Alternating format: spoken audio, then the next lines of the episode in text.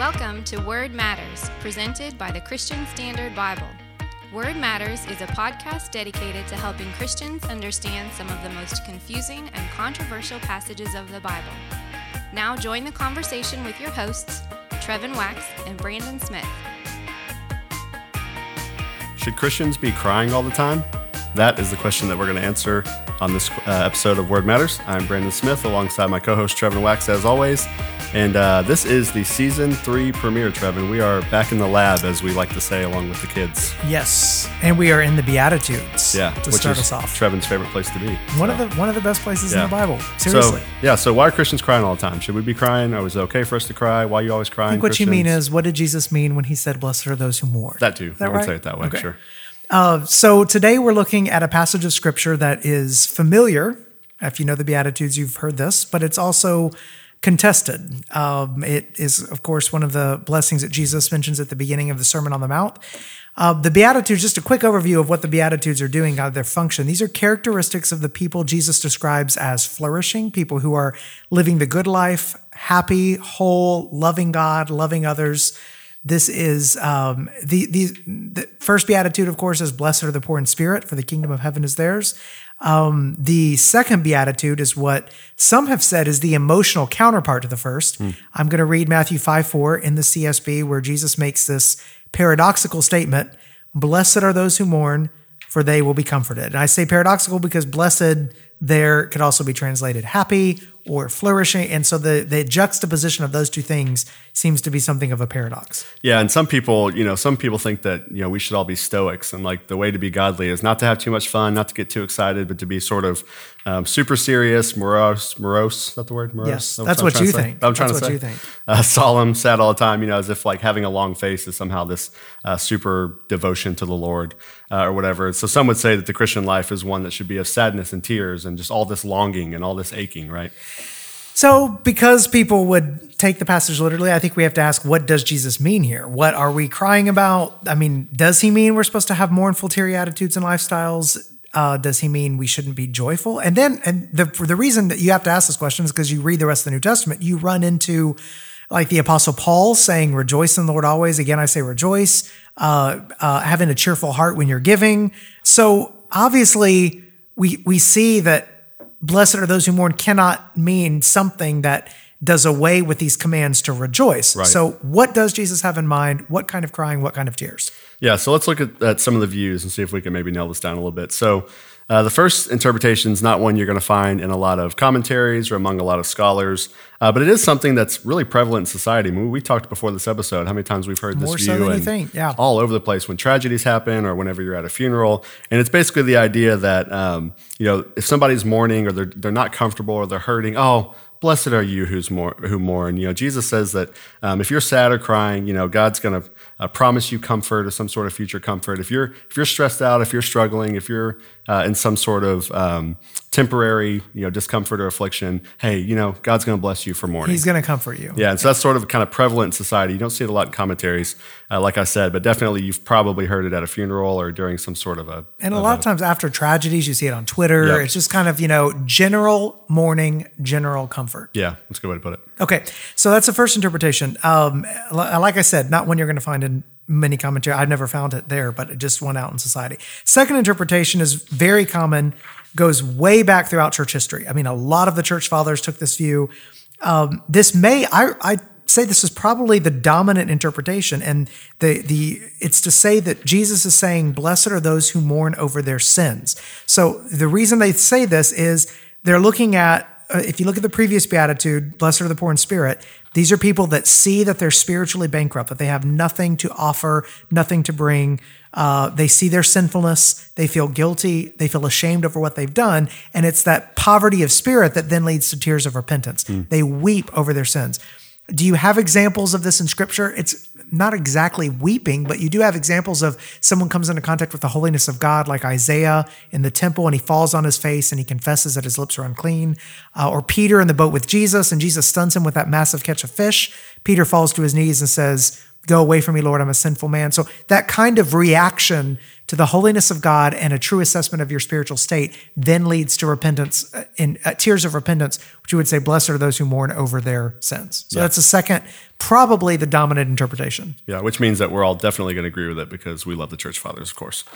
Just wait until you do the third one. Let's not Um, so- get ahead of ourselves. Third interpretation uh, basically says that uh, that the mourning in this passage that Jesus is talking about is kingdom focused.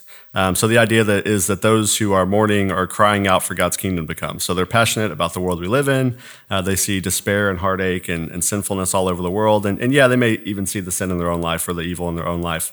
Uh, but in all of this, they're longing for God's kingdom to come. They're waiting, they're dying for God's reign uh, to come down the earth to get rid of all this stuff. Um, you know, these mourners are those who are overcome with emotion because of how uh, broken the world is, the cruelty of mankind, the callousness of our hearts, uh, the condemnation of people who refuse to believe in Christ that they know uh, may not spend eternity with God. So, you know, just as, for example, when Jesus weeps over uh, Jerusalem, right? I long to hold you under my wing like a mother hen. Um, this kind of idea that we should too weep over our city, weep over our country, and weep over our world. And so Jesus is basically saying, uh, those who mourn, uh, those are the ones who are blessed because they're waiting for the kingdom to come. They're dying for, for God's kingdom to come. Okay, so three interpretations of the Beatitude the general society view, uh, general comfort, the mourning over your sins, personal view, and then the crying out for God's kingdom to come, Lord Jesus, make things right view. So, out of those three, Brandon, where do you land? Well, you know that I love uh, middle views and putting views together and melding views together. But Why am I not surprised? I'm not going to do that on this one, though. No, almost not, really? almost not going to. So, so I'm going to go with the third interpretation of the three. Although I think the second has uh, potential to be right. I think it's sort of a subset of this third one. That that part of uh, mourning over your sin is wanting the world and the kingdom. to come Okay, so go the ahead and to be ready. explain So- my view before I explain it. so the third, now the third view, I'd say, you know, if you're thinking about how does this fit into the context of the Beatitudes, how does this fit into the Gospel of Matthew, um, it would be a little bit out of place for Jesus to say, "Hey, you should just go around crying all the time, right? Or you should just be upset, or um, whatever." When he's talking all about how the, the Beatitudes and the Sermon on the Mount are about what the kingdom is like, what the kingdom's going to look like, um, how you live in light of the kingdom now, even though it's kind of already and not yet, uh, this kind of idea. So it would make more sense in the context, in the passage, uh, for Jesus to be saying, um, You're mourning about how you want the kingdom to come. You're mourning about how the world is not the way that it should be because of sin and brokenness. So, yes, your personal sin plays into that, but it's so much more than that. It's looking around at the world and seeing how things are broken and longing for Revelation 21 and 22 to happen, where uh, heaven and earth come back together and all things are made new. And I think that's what Jesus is teaching us in the Sermon on the Mount is here's what it looks like to live in light of what's coming. Uh, so your ethics and, and, your, and the way that you view the world should be shaped by the kingdom to come, uh, the kingdom that exists but isn't already here yet. And it, also think about the passage in uh, 1 Thessalonians 4.13, where Paul says, you know, we don't mourn as those without hope. We don't grieve as those without hope. We grieve as those as people who have hope. And so when Jesus is saying that you're blessed for mourning, I think I think the idea and the context here is to say that you're mourning as somebody who has hope that the kingdom is coming, and you're dying for what Jesus is teaching to come back. And so therefore, uh, you're blessed, you're happy, whatever, because you have hope. You know what's coming. So what about you? Okay, so for me, first interpretation falls apart because I don't think Jesus is just talking about general people who mourn. I think he's talking about actual followers of him. They have to be followers of God. I mean, he's if he's describing the good life, he's describing people that are that are faithful. So I that that doesn't that doesn't fit it. The mm. second interpretation, and this is one of those places you know how much I love to be like not innovative. I want to be with the church fathers most of Yeah. the time. Like I'm I the dominant We, we know that you sins. border on her- heresy most days. No, Kevin. it's, a- not. it's not okay. a. Here's the thing: Jesus could have narrowed this beatitude to mourning over sins if he'd wanted to. Mm-hmm. Um, I do. So here's like you what you said. You, you basically took the words out of my mouth, saying that subset.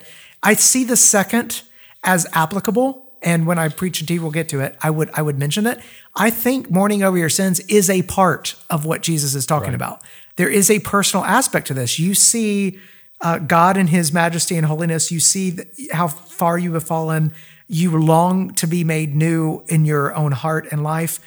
Um, so I do think an individual's repentance is part of this. I just don't think that that's. I, I think it's included as a subset of the bigger call to the kingdom. So I'm definitely with number three. Okay, so go along with me. Go ahead and talk about why we're get into why we're going to disagree with the church fathers on this, even though we both hate to do it. even on my favorite church fathers. Okay, I the reason is because I'm gonna I'll, I'll one up you here. I will go beyond the church fathers Oh. to make the. I will go past be you back do- behind them. It's like a Bible juke. Yeah, I You're know. Like Bible I'm juke telling the you. church No. I'll go even beyond the Gospels. uh, okay, so here's here's why. Here, I'm going to make my case for if there's any listeners who are like, "Oh man, this is not how I preach this passage." Let me give you my ra- rationale. Isaiah 61. This is the passage Jesus quoted Isaiah from. juke. Nice. I like it. Uh, the Spirit of the Lord God is on me because the Lord has anointed me to bring good news to the poor. He has sent me to heal the brokenhearted, right? To proclaim liberty to the captives, freedom to the prisoners, to proclaim the year of the Lord's favor and the day of our God's vengeance. Then what does he say? To comfort all who mourn, to provide for those who mourn in Zion, to give them a crown of beauty instead of ashes, festive oil instead of mourning, and splendid clothes instead of despair. So Jesus quotes Isaiah, uh, like, like quotes this passage, and in the the wider context of the passage I just read, Jesus is saying, "I've come to comfort all who mourn in Zion." Well, what does that mean? Well, the picture in Isaiah is God's people in exile, right? They're crying out for God to keep his promises. These are Jews crying out for God to make things right, to bring comfort, to bring peace to the world. They know what the world is supposed to be like. They also know what a terrible state the world is in, so they weep. This is the crying out for God's kingdom. So Jesus is saying, look, you who are crying out for the kingdom of God, and I would also agree that that does include the personal aspect of individual sinfulness that's still remaining in us. But you who are crying out for the kingdom of God, be ready, comfort's coming. That's I, ultimately Isaiah is the reason I take this. Yeah, that's good. This And honestly, I, I'll just uh, I'll just say that let's just assume that some church father somewhere agrees with us. That'll make me feel a I, little bit I, better. I think Okay. I, I think I've overstated their dis. I, I do think that they kind of meld the two Yeah. sometimes. There's no such thing as monolithic church father view on I a know, lot of passages. So yeah, you're Yes, right. that's so, true. we're fine. We're fine. Everything's fine. We're good. Um, so So how would you preach or teach this? Yeah, I mean, I yourself. think uh, you know, I'm I'm always going to err on the side of what's the big picture of the context of the passage. If I were to preach, I've preached on the Beatitudes before. It's been several years now since I've done it, and one of the things I always wanted to preach on every blessed is, blessed is, blessed is. I always wanted to say, remember that this is about living in light of the kingdom. That what Jesus is teaching here is about living in light of the kingdom. And so this one is the you, like I said, you know, kind of why I lean toward a third interpretation. We don't mourn as those who mourn without hope. We don't grieve as those who grieve without hope. We we know that there's something coming. Uh, if you preach a funeral, you shouldn't be saying, "Oh, you know, it's it's all right to cry." I mean, in some ways, yes, like the, the hurt is real, and it's okay to feel that hurt. But don't don't act like you don't have any hope. Don't act like there's nothing to look forward to after this.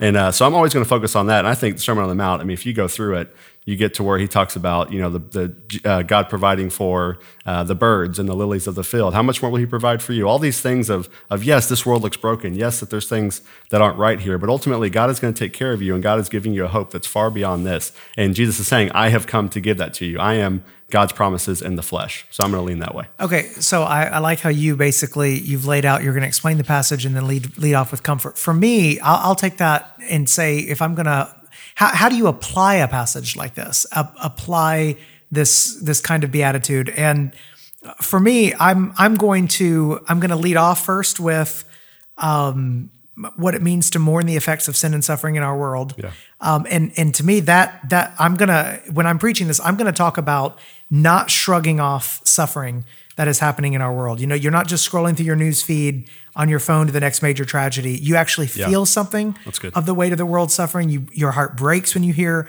Um, I love the quote from John Stott who says, "The truth is that there are such things as Christian tears, and too few of us ever weep them." You know, that sense of I feel something of the weight of of the world's suffering and evil and sadness um, is part of it. That will lead you to cry out for God's kingdom to come, right? So cosmic, I start there. Then I'm also going to mention weeping over our sins. You know, um, the way we hurt people, the way when you look at your own heart and you see the fact that you are far from being perfected, being sanctified, you know, uh, when you fall to temptation. So I do think individual repentance, I, f- I know I sound like I'm contradicting what I said earlier when I say that's not the interpretation I'm going with, but as a subset, I want to make an application there. Um, and then another another thing I think you you I, I want I want to lead people to to sense something of the lostness of other people. Psalm 119, 136 says, My eyes pour out streams of tears because people do not follow your instruction. You know, there's something to be said for having your heart broken for people that don't know Christ, people in your community that are hurting. Um, that's that's that. And And of course, and I know you agree with this too, whenever I'm preaching, I want to point things back to Jesus. So Luther in German translated this, blessed are the sorrow bearing. And I love that because it gets it gets to I it makes me immediately think of Isaiah 52, 53. Uh, he has carried Yeah. uh, our griefs, he has borne our sorrows. So you have Jesus, the one who's weeping at the tomb of Lazarus, the one who's weeping over Jerusalem. Um, he is the man of sorrows who does mourn, um, and he's also the one who who brings the the kingdom. So to make that to kind of turn the focus to Jesus, I you know, the Son of God shed tears so that one day all the tears of the sons of men could be wiped away. Yeah. Like you want that to, that Christ focus. It's going to lead you to Revelation, where the promise of our tears being wiped away is there, and and that's ultimately where I want to get people. They feel that comfort and they look to Christ, and that's where they they receive it. Yeah, yeah, it's interesting too. That reminds me of um, when he's praying in the garden and he says, "You know, take this cup from me, Yes. but not my will, but your." I mean, Jesus, uh, you know, Hebrews says that he was tempted in every way as we are, yet without sin. And you think about as a human, as a man, he took on full humanity to where even Jesus needed to remember this: that blessed are those who mourn, blessed are those who who have hope in something beyond suffering and beyond uh, the way the world works. So even Jesus kind of uh, gave that to us and, and showed us that an example throughout his life. Yeah, and I again, I mean, you want you, the beatitudes are not a to-do list, and so you can't. Yeah. If you look at the beatitudes like New Year's resolutions, like oh, I'm gonna I'm gonna do this and I'm gonna do Mm-hmm. that, then you're really missing the point here. This is Jesus' description of of the people of God, the people who are truly flourishing according to God's way of thinking, not the world's way of thinking. And so, if you give application, you want that application to be grounded in who Christ is and what He has done, and you want to cultivate this kind of life being grounded in in Jesus, who is the gift to us. Yeah, it's not about white knuckling and, and trying No. your hardest not to be upset. It's about looking at Christ who's already been there for us. That's right. Well, Trevin, thanks as always for hopping on. Thank you all for listening. Stay with us through season three. We will see you next time. Thanks for listening. Word Matters has been presented by the Christian Standard Bible, translation that is faithful to the original languages but clear for today's audience. Find out more at csbible.com.